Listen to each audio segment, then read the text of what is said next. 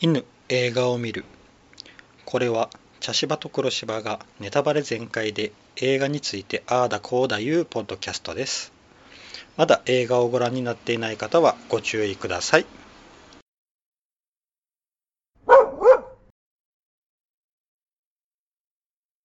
茶芝です黒芝です。はい今回ははい、のぞみはい、ですはい。いやーしんどかったですね辛かったし、切なかったし、いろいろ考えさせらされるうん内容でした。僕はあの緊張感が半端なくてああ、まあ確かにね。 あのこういう類の緊張感っていうのをかけてくるうん作品っていうのは珍しいなとは思いましたね。うん。うん、うんうんなんかあの舞台に近い感じで、あの、うんちょっとあの全然違うんですけどホラー映画みたいなうん、あのワンシチュエーション的なそうそうそう、感じうん、ほとんどこの主人公の、うん、あの石川さんち、カズと、和人さんうのん、家うん、がほとんどそうそう、撮影シーンとしてはそうやね、うんまあ、若干外のシーンが出てきますけど、うん、うんまあ外出れん状態やったからうね、うんんあのうん面白いなと思ったのが、あの家の作り、うん家の作りが、うんあのまあデザイナー、まあどうしようかな隣が設計事務所でうん建築自分のデザイナーの人だよねううんん、あのうん家がリビングがあって、うんその横にこう階段がああってーそうん上上がってったら、えー、とお兄さうんん正しの部屋があって、うんその奥にあのうん妹のさん部屋があるっていう、うんあの出入り口が丸見えないよな、下から。ああうんうんうんうんだからどれだけそのそこにこうこだわって作っとるかっていう、うんこのお父さんの思いっていうのが出とって、うん結局あの、まあ家族の顔が見える家そうだそようね家族とかも見れるよな、うんあの部屋を出た瞬間うんからもううんうん見えるっていうね、ううん、だけどあの家の作りが、うんそういう父親の気持ちと、うんあともうこの映画を成り立たせる、うんうん、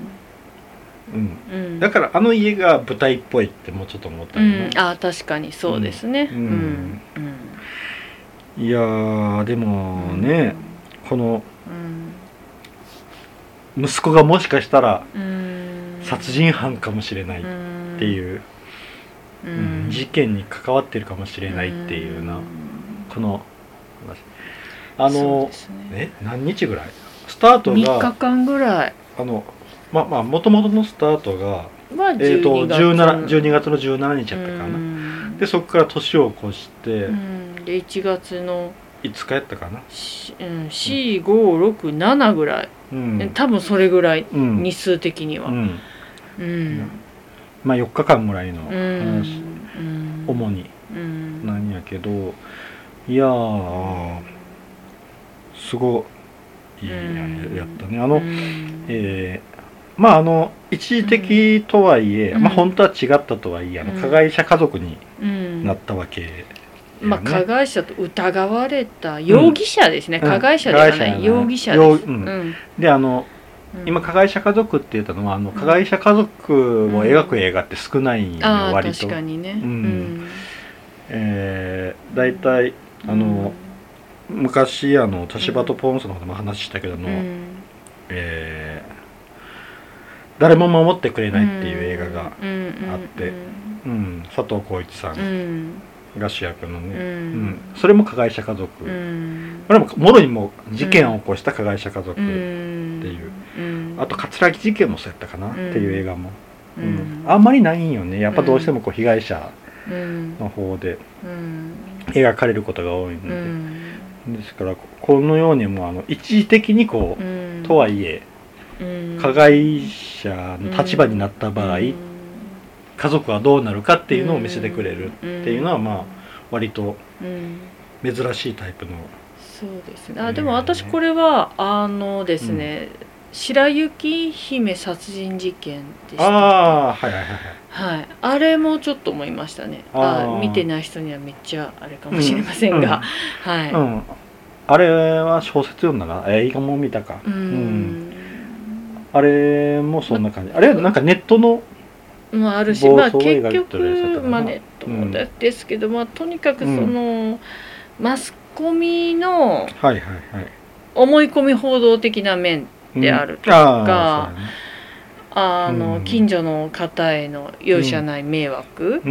やねうんとかうをんやっぱり強く感じて、うんうん。うんはい、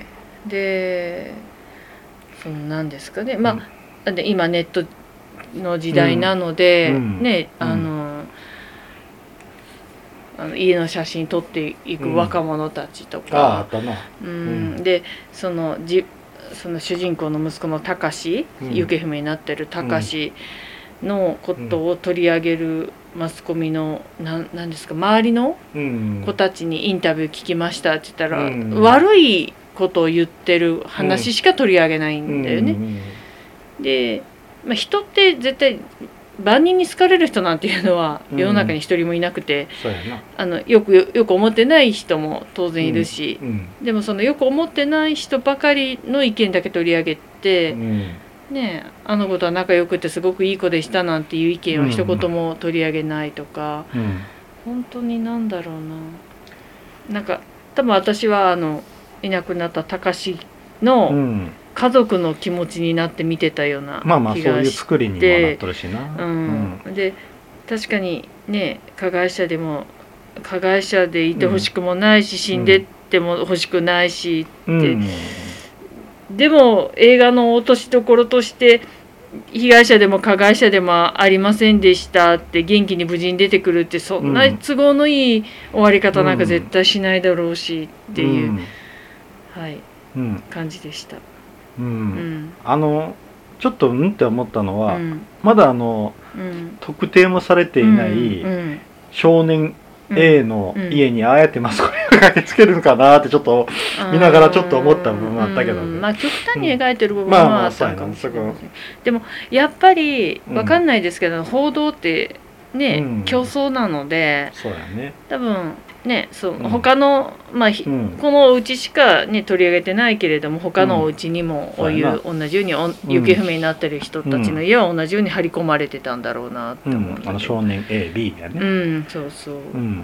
まあ言うたら少年 ABC3 人行方不明になってたでしょあの一人少年の少年 A 少年 B B とで、まあ、C がこの子石川隆うんそうやなそうやな高志石川高志やったよな、うん、であの一人あのまあそもそも一人男の子の遺体高校生ぐらいの男の子の遺体が発見された、あれはあの俊介君やな、うん、俊介君うんで,、あれは友達よな、うん、で高志その俊介君の間、周りの人が3人いなくなっている、うん、うん、そうそうそうっていうのの一人が高志そうそうであと少年少そ年うそうそうあの金髪の子ともう一人そのうそう、んねだけどもう本当にあのうん真相を聞いたら、うん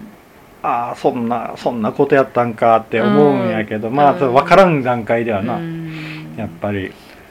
うんなかなかやけんこの本当うんまあこの物語はもうその周りのことは置いといて、まあ、うん父親と母親の違い、うんうんあまあね、うんがうんまあ、クローズアップされて書かれてるわけだうんけど、うんあの、ね、父親の方は、あのととにかく加害者であってうんあ欲しくないというのと、まあ、生きててほしいのも、うんちょっとこう複雑うなんそうそあうれやったけど、うん母親の方はもうとにかく生きててほしい、うんどういう立場でもいいけど加害者でいいからうんうんであの妹の方は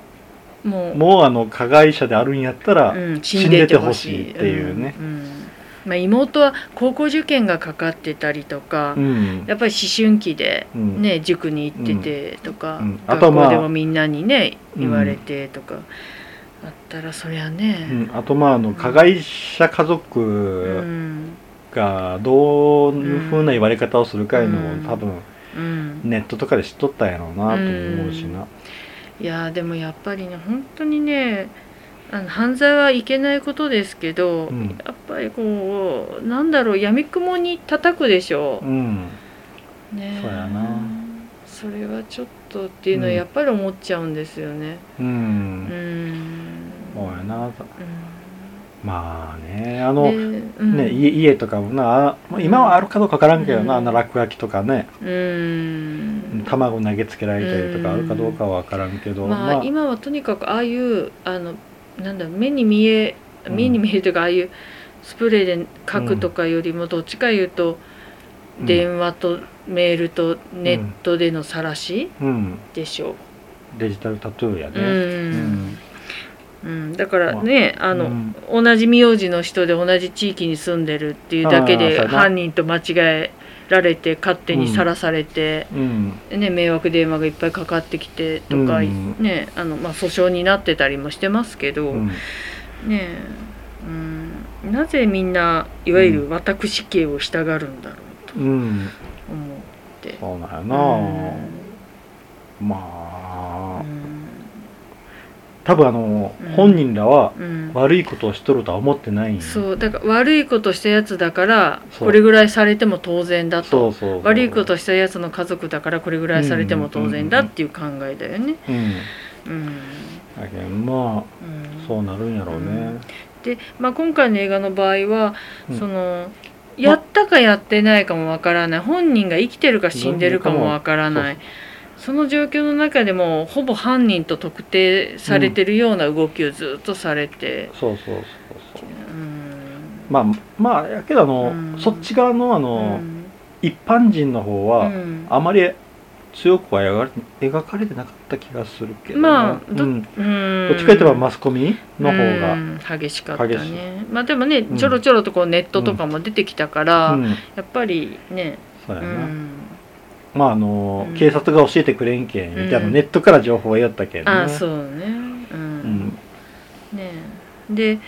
あのー何なんとかジャパンのああ週刊ジャパ「週刊ジャパンの」あのーまうんン松田翔平さん、翔太さん翔太さんか、うんが竜兵さんとこっちゃなくてうん翔太やさっんがてやいってる、る、ねうん記者記者がねうん内藤か記者うん内藤、うんこの人がねうんあの、おお母さんに近寄ってきてそうやなね、情報流しますからその代わりにうん息子さんが見つかったら加害者でも被害者でもうん親としての意見を言ってくださいとか言って。うんうんあのーそこれな、うんこの人の動きによってな、うん昔うん聞いた、うん嘘か本当かわからないうん話なんやけど、うんとあるまあ大々的に取り上げられた事件があって、うんその事件うん多分この人が犯人やろうって言われとった人が捕まっうんうんうんその捕まるうん直前に、うんあのなぜかうんとある局のうんインタビュアーがうん独占インタビューを取っとったんやああはいはいはうん、いうんあれはなんでやろうってうんいうのがあって、うんまあそのとある芸能界の人が、うんあれはもうんう花から近づいてって、うん僕は味方ですよってういんう近づき方をして、うん仲良くなって、うん取ったあれやっていうのを言おったんよ、うんまあ嘘か本当かわからんけどうんうんね、なんかなんかそれを思い出した、うんうんうんうんまあねでもそういう、ね、マスコミはいろんな手でやっぱり自分がそうそうやっ早ぱくちょっとでも早く情報を得るためにね特ダネ頑を張抜ってかるないけんっていうねからあれがあるけんうんなそうですねなんかそういうような動きやなって思ってうんそうですねうん、うんまあやけ結局あれで本当うん抜こうと思っとったけど僕はさいやけ最後びっくりしたんよなあのあううん、あの展開は私はねちょっとマスコミをよすよくしすぎてるような気が したあのー実際はああい取るよなうあのな撮るのもあるだろううし、んその結局今回のこの事件は、うんまあ、犯人が捕まって、うんそして貴司君の遺体が見つかってん貴司君は結局一番の一番の被害者やったそような被害者でしたと、うんもうね本当の一番の被害者でしたっ巻き込まれのてないううん内容だったのに、うんまあ、それまでマスコミがね散々マスコミやらネットやらが、うんこいつが犯人やーって、うん散々散々叩きまくってたんだけど、うんで、まあ、大体本当の現実世界では、うんマスコミは放り投げっぱなしなんよね。うんうんそうやな結果としてその見つかった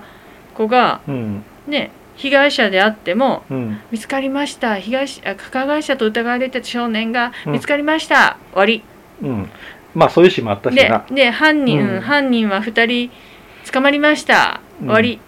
うんで、なったからなって大体、うんでそのね被害者なのに、うん加害者だけど間違えて殺されたみたいな勘違いをされるようなうん、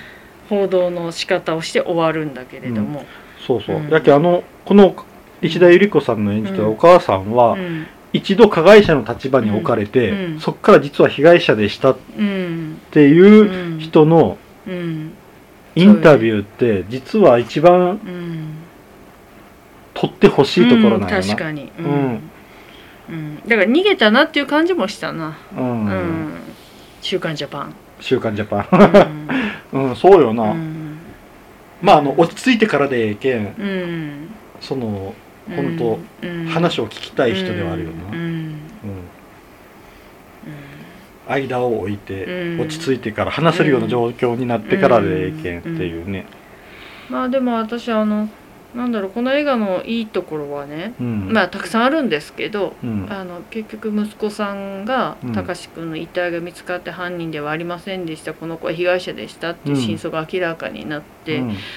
ねあのうんまあ、犯人と疑ってた周りの人たちもね、謝ってくれたりとかして、やっぱ竜ライタさんよなあのうん建築業のああそうそう人なのねまあうんね、でそういう流れで私はそこで終わるのかなって思ってたり、その後のねあの、まあ、これ1月の話でうんで妹さんが高校に入学して新しい友達を作ってとか、お父さんが、ねうん息子がリハビリの先生から借りてた本を返しに行くとうん言ってお話をするとか、なんかそういう後があっうんて、なんだろうんう、うん、もうできるだけ救っとるよなうんあの家族をなんとかうんうんなんかすごいなんか、うんん涙が出てきて、うんああのの辛かったなう、んあのなうんあの竜ライタさんがよかったなああの人はあの本当にマスコミのに踊らされるうんでも純粋な純粋な人なの人なんだなってすごくいい人なんよ、そうそうそううんうんものすごくいい人だからこそ、うんああなったんだなっていうのはわかる、うんでちゃんとあのね葬式に来てあうのん土下座してってうんいやこれここまで描くのって珍しいなとは思ったんだ、うんね、あうんの酒屋のね渡辺哲さんがうんちょっと酒屋の、うんであの人もねうんだって被害者なんやけうん、んだってけ結局その酒屋さんのお孫さんが一番最初の被害者ででその人その子を殺したんであろうと疑われてたわけよね、そうそうそうそうそうそううんだから竜ライターさんにとっては自分はのいそうそうすぐ30 30年年代代のそう、うん、中の方のお孫さんがそうそうそう殺された、うんそれもうん多分うんこの、こいつの息子がうん犯人であろううと、んまあ、マスコミとかネットのあれでうん思ってね。そうそう、うんあのー建築業者っていうのは、うん結局取りまとめでうんそれぞれあの、うん仕事を発注受けたあらそこからこう左官屋さんとあかそうそう床のあのそうそう組み立てとかこうんう全部にこうそうそやうる取りまとめ役やけん、うんそこと酒屋さんとのつながりが切れたら仕事ができになるよね、うんうんそうそうでどっちを切るか言うたらそれはあの建築デザイナーの方切るよねってそりいゃう。だし多分加害者だしって感じうんやつそようねそうそうそう、うんやけどあのー、うん家建てよった人、うんあそこの人まで断りが入るっていうのはびっくりしたけどな、うんあのあのもう建築しおる段階で、うんまあでもね、もうあそこまでできてたあ多分違うと思うあの建築してる人じゃないと思うあこれあのその一番最初のシーンで夫婦でどんな家建てようかってあ見に来ーてたあのあの二人のそ方うかだと思う建ててた人はもうね諦めなきゃいけないと思う、あ僕あそこつ、うんあの同じやと思っとった、うんうんあー別のあれか、うん僕だはって早すぎるじゃないうんそうやな見学にあそこ12月に見学にしてた早す人ぎながい1月にあそこまで基礎もできてあーあんなに家が建ってた勘違らおいしてたかしいおかしい、勘違いしてうたな、んあそうそうあれ初めに来とった人がう断ったんか、ん、だと思う、うんあれもな大変よな、うんあのー見に自分の家をうん、モデルで見せるっていうから、うんそしたらもう家族の方はみんなうんにこやかにっていうう、ねんいやうんね、息子が不愛想になるのは当たり前で、当たりあ前私も不愛想だよあの急に来られてうんもう何にもなんかそれこそねうん なんか自分の趣味のものとか広げてたらどうする気よとかって思そうそうそうそううんうん、まああの、うんまああれはうん困るよな家族はな、うん困る困る、うんまあでもねそういうお仕事だからね、そうそうそれがつながっとるんやけんな、うんそう、生活に、うんで私この映画でねもう一つなんかちょっと救われたといううか、んあれなのがこのね関事務所のうんで働いてた従業員が一人いたんだけあどー彼がねうん辞めるって言わなかったんだよねああそうやどうしましょうだったの、うんうん、なんかもうこれだけ仕事をこうね、うんうん切られてますと、うんうんだから「君はどうする?」って言ったら「どうしましょうんいやどうしましょうじゃなくてう」うんいやあの、うんあなたはどうするんですかってああそうよ、うんうんやったそうそうもそんうねだけどだけど自っ分のことを考えるよりも、そううんいや石川さんどうするんですかってていう、だけどすごくいい人なんやろうなと思って そう私やったらねもっと早い段階でもうやめてやるってうんやめてるような気がする、うんかもしくはしばらく落ち着くまで休ませてくださいってなるか、うんうんだからああやっぱりなんだろう彼のこと、息子さんのことを知ってて、うんだからうんうんそういうことは多分しないであろうっていうのはなんとなく思ってたのかなとも思ったんよね、その従業員の人は。うんうんだけどもう、うんそうなんよねやけうんんすごいな、うんあの家族ってなうんあの近い人には恵まれとるんよ、うんあのうんお母さんとかうねん、そうねあれありがたいよねご飯いっぱいつくおかお惣菜いっぱい作ってきてくれそうそうてそうそねうあれ冷蔵庫とか冷凍とか冷蔵しといたらいつでも食べれるようなものいっぱい持ってきてくだけどな初めの方でこうちゃんと料理しとったんやけどそっから冷凍食品になってってこう、おなあのお母さんの方がどんどんこう、れて気力がなくなってって、うんでもあうのん主犯の子が捕まった時にお母さんが買い物に行ってハンバーグ作るうん仕込んでんだよね私ねあの気持ちもなんかわかるんだよね、うんうんまあ、お母さんは加害者でもいいから捕まっあの、うん現あうのん生きててほしいって思ってたから、ね、もうじゃあこれは息子捕まるってね、うん差し入れでもっていう感じで作ってたけど、でも何かしてないと落ち着かない、んこの家族ってこのアップダウンがあの、うんお母さんの手作りの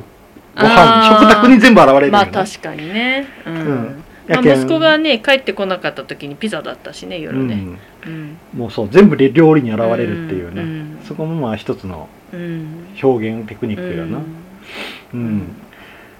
ああと表現テクニックで言ったらあの、写真あのオープニグングで写真が出て、で最後にまたあの、うん、同じ同じ写真、うん息子の写真が出出るんやけうどん、なんかもう受け取り側が変わってしまうとるんやあな、ー変わったねうん同じ写真なんやけど初めの方はふーんっていう、ああうんいいえ住んでやがるなーってこう見れるんやけうどん、そうねで堤真一さんと石田ゆり子さんやけど、まあ、うん美男美女の子、 うん家族で恵まれた家族やなって感じよねって思うんやけど、最後の方でなうんあの同じこう息子の写真が出てきたら、うんああってよ、うんでその後な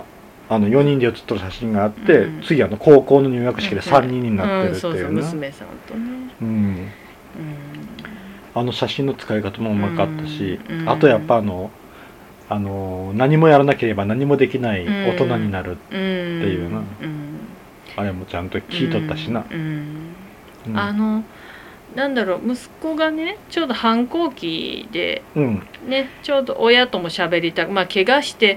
ね、サッカー大好きだったサッカーできなくなってまあまあっていうのも当然、やし聞かれたくないっていうのもあったようなしな、この傷、うんでもうあまりこう深入りされたくない、うんそうあでトラブルを抱えとったらな、うん、だしトラブル抱えてなくってもあの年頃の子ってそこまでね、うん親と深く自分は誰せると仲がいいんだ、う言わんな何中出身のどこどこに住んでてなんて話はしないしじゃなないいよな、うんあ僕らの世代はななんか今は結構親と近いらしいけうどんうね、んうん僕らの世代が高あ校生の時はもうほんと話せんかったよ、うん確かにあ確かに今の子たちって、うん私びっくりしたのがねうんお母さんの名前をね、うん下の名前で呼んでる男の子がいたの、うわおまあ、例えばお母さんの名前が花子さんとしたら「うん花子」とか言ってえ「ーこっち来て」とか言って、うんで誰呼んでるんだろうと思ったらお母さんなの。えーええー、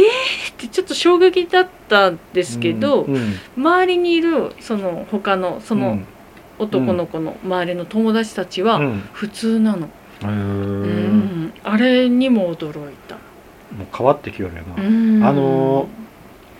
今回のこの石田ゆり子さんのお母さんもそうやけど、うん僕はあの母性本能の部分があるから、うんあのこういううんこうまっすぐというかこううん周りが見えなくなる、うんあれあるかなと思ったけど、うんやっぱりあの異性の子供っうて、んやっぱりこうあやっぱ恋恋人になるん恋や人うん、だかならるんやな堤真一お父さんもちょっと娘に対してではお母さんの娘に対する態度と、うんお父さんの娘に対する態度ちょっと違うのよね違うそうそうで娘も違うのよ、そうそうそううん結局あの、うんお母さんの前では言えないんだけどってうな、ん、そうそう、うんうんいうのもあったしでなもねそれは分かるな私もねお母さん、まあ、両方あるのおうん母さんにしか言えない、んお父さんにしか言えないっうんていう話はやっぱりあったなう、うんん、そうやな、そうんそその感じはすごい出とったなと思う、んそうよねうん、もうちょっとびっくりしたのがうん あのー結局お母さんと娘が喧嘩しうて、ん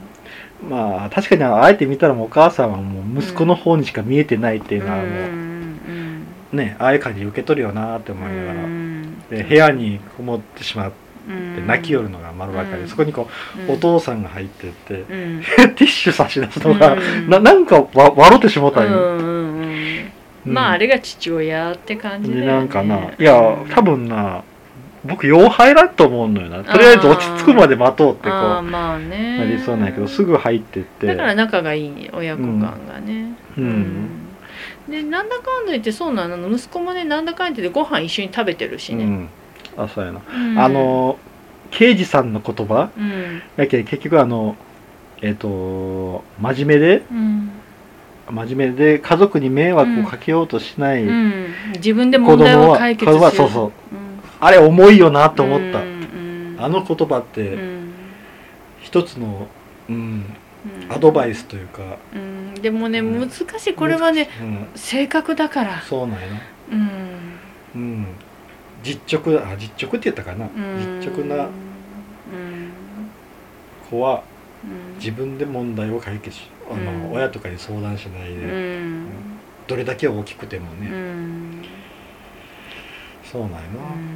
って今回のやつだって結局そうやもんな、うん俊介君がちょっとなあのうん思い込みが激しすぎたのがあれやったんやあーまなあねってちょっと思ったけど結局はだって俊介君最初に殺された彼は、うんこのえっ、先と輩あのそう先輩がね、うんあの怪我してうん怪我ささせてたてうんでそのねそれの仕返しうんで正しくんが、まあ多分いいうんすごくいい子やったんやろな、うんでその正しくんの代わりにうんやっつけてややるっつけてやるって言うて、うんその俊介君うんと少年あ A の少年そう B ななんでこいつが絡んできたんやろうっていうそまあそ少年少年 B、うんで3人で行って、うん結局足をうん故障させたわけやうねん俊介君がうん故障させて、うんうん、でそっからうんあの、でまそまのあ先輩がまたまあ、やまたあのヤクザまがいのまあちょっとチンピラに、うん頼んでしたうん慰謝料慰謝料50万もうとかもう最悪だ最よ悪のねパターンやなどうしようもないまあその時点でおじいちゃんに泣き込むか警察に行ってたら、うんもっとねうん事態はそうそうあれやのに、だよねまあ自分がやったことはやったことでね、うんあれやろうけど、うん、そうそうおじいちゃんあんなのね盛んの社長なんだから、うんねおじいちゃんやったら何か解決しね、うんまああのうんそういう建築業の人らはそういう修羅場をくぐってきとるあけそんうそうだから、うんあのもうそんなんは金なんか払わんでよお前早く警察行けそうそうそうそういうね、うん下手に払ったらどんどん釣り上げていくの分かってるから、ううんんそうなんやな、うん本当にこうやな、うんあのおじいちゃんに泣きつくのが一番良かったよなそうそうまあうん親でもいいんだけど、ううんんね、身近な大人にねそうそう泣きついてたら、まあ、若干ねうんあの、うん、ちょっとぜ軽い前科みたいなものはついたかもしれんけど、障害でうね。んまあでも格好悪いと思ってしまうんかな、うんそういうのはなそしなんか自分でやっぱり自分でなんとかじゃないかってなるんやろな、うなんやなうんそれがなんかもう変な方向に行っちゃったってやつやな、ううんんそうそう、まあねあのーさっき言った、あのー何もしなければうなんあの何もできない大人になるとか、うんあの未来は変えられるとかで、うんまあ結局あの父親がうん小言のように、うんうるせえなという感じで酔ったあれがうん最後に効いてくるわけだけど、うんある意味によってあのうん博多華丸大吉うんの、うんコントいや、えー漫才あ,、まうんあのー結婚式のスピーチの漫才を思い出してしまった、へえあのーえっ、と「冷や酒と親の小言は後から聞いてくる」っていうねあーなるほどねいうまいなう フレーズがあるんやけど、ううんん、うん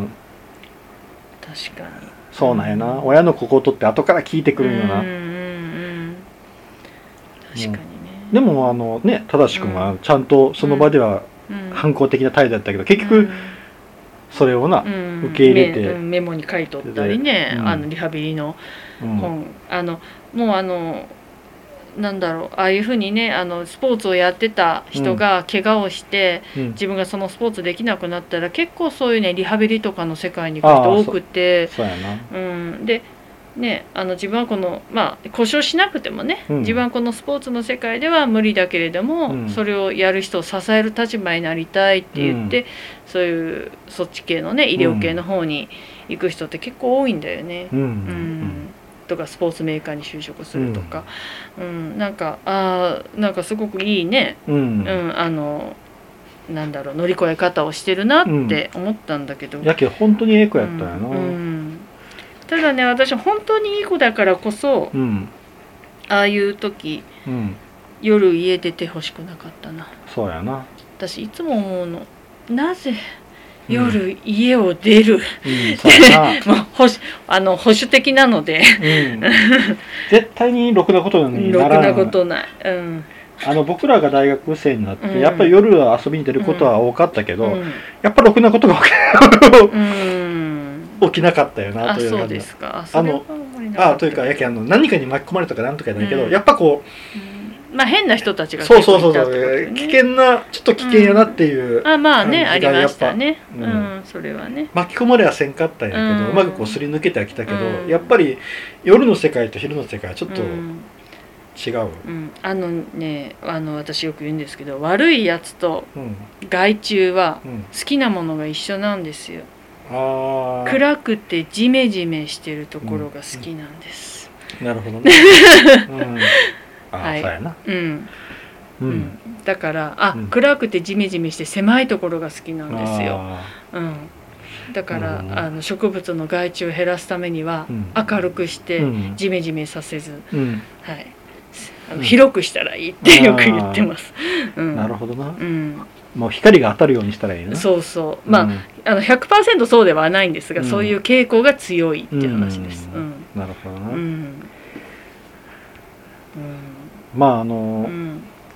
確かにな、うんそうやなうんそういう感じはあったうよなうん、んですね。あのちょうん今ちょっとふとあの、うんこの映画に出てたマスコミを思い出したんやけど、うんそのマスコミさんも次のうん主犯が捕まったってなったらみんながブワーっていなくなっ引きてましたね家から一気に一気におらんなってうんうんでそっからこうあのね、うんあの主役のあのうん堤さんがこうそこに落ちているゴミを拾ううんうんっていうシーンがあって、ううんわーすげえシーン差し込むなあって思う、うん まあそっからまあ、そまあ、結局あの外から自分の家を見るっていう、うんうんまあね中が変わってしまった自分の家を見せるっていううんに誘導するためのシーンではあるんやけど、うんまあ私にとってはあのゴミの量はもっとあるだろうなと思いながらうん見たけどね、うんなんかなかなかちょっと、うんあれもなんかもう僕うんマスコミの人に悪いけどうんあのが画を想像したよ、ああなるほどあねこっちの光が強くなったと思ったらブワッてこうそっちにこう移動するっていうねあーなるほどねうんうんうんうんうん確かにねうんあ今度はこっちの光が強くなったらそっちにブワあッてーこ確かにねう、うん、うんでねあの、うんコンビニの前のあのうんこのライト、ああーありますねライトのとこにこうバチバチバチっていう、うんあ最近ないんですよあないなそれはあのなんでか言ったらあのコンビニのあの伝統の種類が変わったのでおーあの虫が寄ってこないような種類の伝統に変わったあーのでなるほ寄どってなこなくなったんですあーなるほど、うんそういうことかうんうん、そういえばないな、うんそうなんですよ、ううんまあ全然違う話ですけどうんうんだけどなんかねうんもう本当うんまあでもこの作品は本当うんうーんなんか考えさせられたなうんですね僕もあの黒柴さんも子供はおらんけあれやけどやっぱうん子供がおおる人らにとってこれは本当人事やないやろしうんあのーなんだろうなうんうんでゆうちゃなんですけど今回被害者だったじゃないですか、うんでこれ加害者だったらまた全然違ったよそうそうなそうとか思っちゃうんですそようである意味私被害者にしたことである意味ハッピーエンドにした映画だと思うんであすよそうやなうんしかもあの一番な巻き込まれ系の何の落ち度もない被害者やけど、ねうんそうそうでもこれがうん加害者その主犯じゃないにしろ、うん少年 B うんの立場だったらさあどうなってたんだろうとうか、んだってあうのん俊介君のうん殺され方はうんエグかったやん、うん体ひど中かったボコボ刺コされとって、うんそう顔も変形それに殴られとってって、うんだか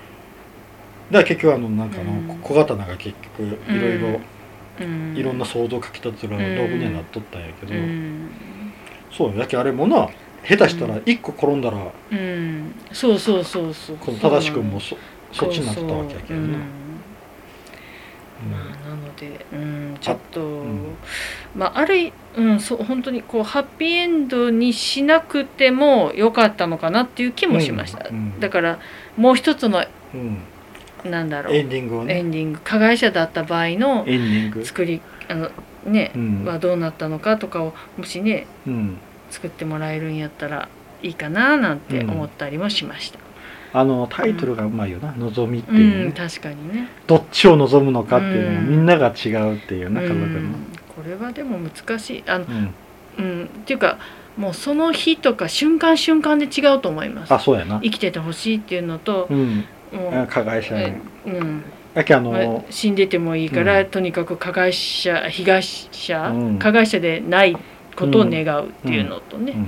うん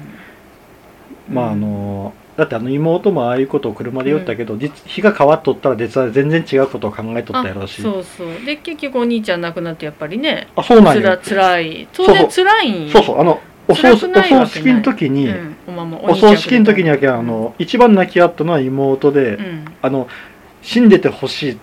てうん言いよった妹が一番泣きよって、うんまあ、そりゃそうやであ、のあの、うん生きててうん生きるのを待っとったうんお母さんの方が、そそのうん、妹の方をうんこうしょったいうのが、うんすごくあの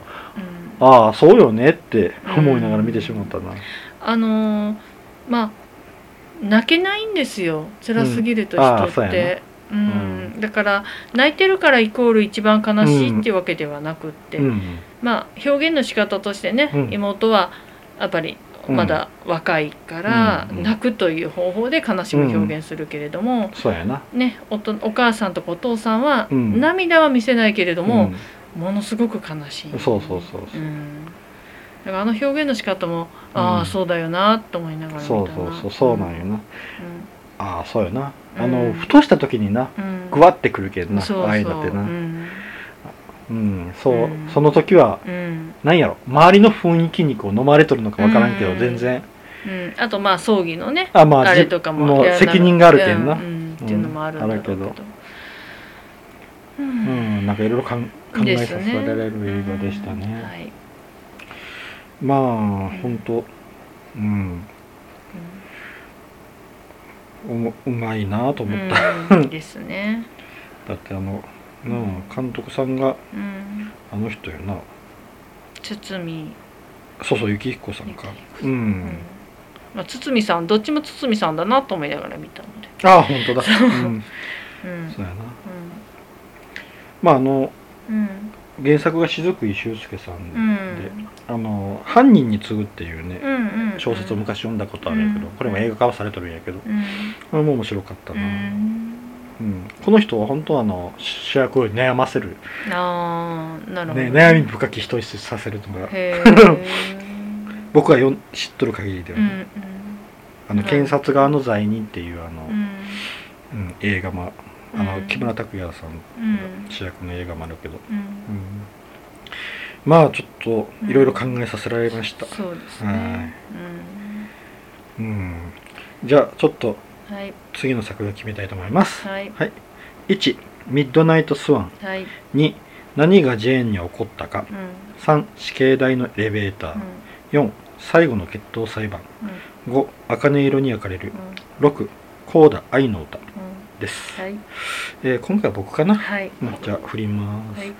ミッドナイトスワンと茜色に焼かれるが全ずーっとああるんーや確けかにそうですねうんどこっちで出出るてほしいなかはい行きます6コーダ愛の歌うんうんなるほどこれは知ってますか題名はうんこれはあのタイトルはっていうべきかこれはあれですねあの中で賞取りましたかねアカデミー賞うん作品賞を取った作品ですうんうね「んうんコーダ愛の歌」2021年ドラマ「はいロマンス」って出てますねはいうんじゃあ次回は「はいコーダ愛の歌」でいきたいと思いますはいはい以上ですはあいりがとうございましはいありたがとうございました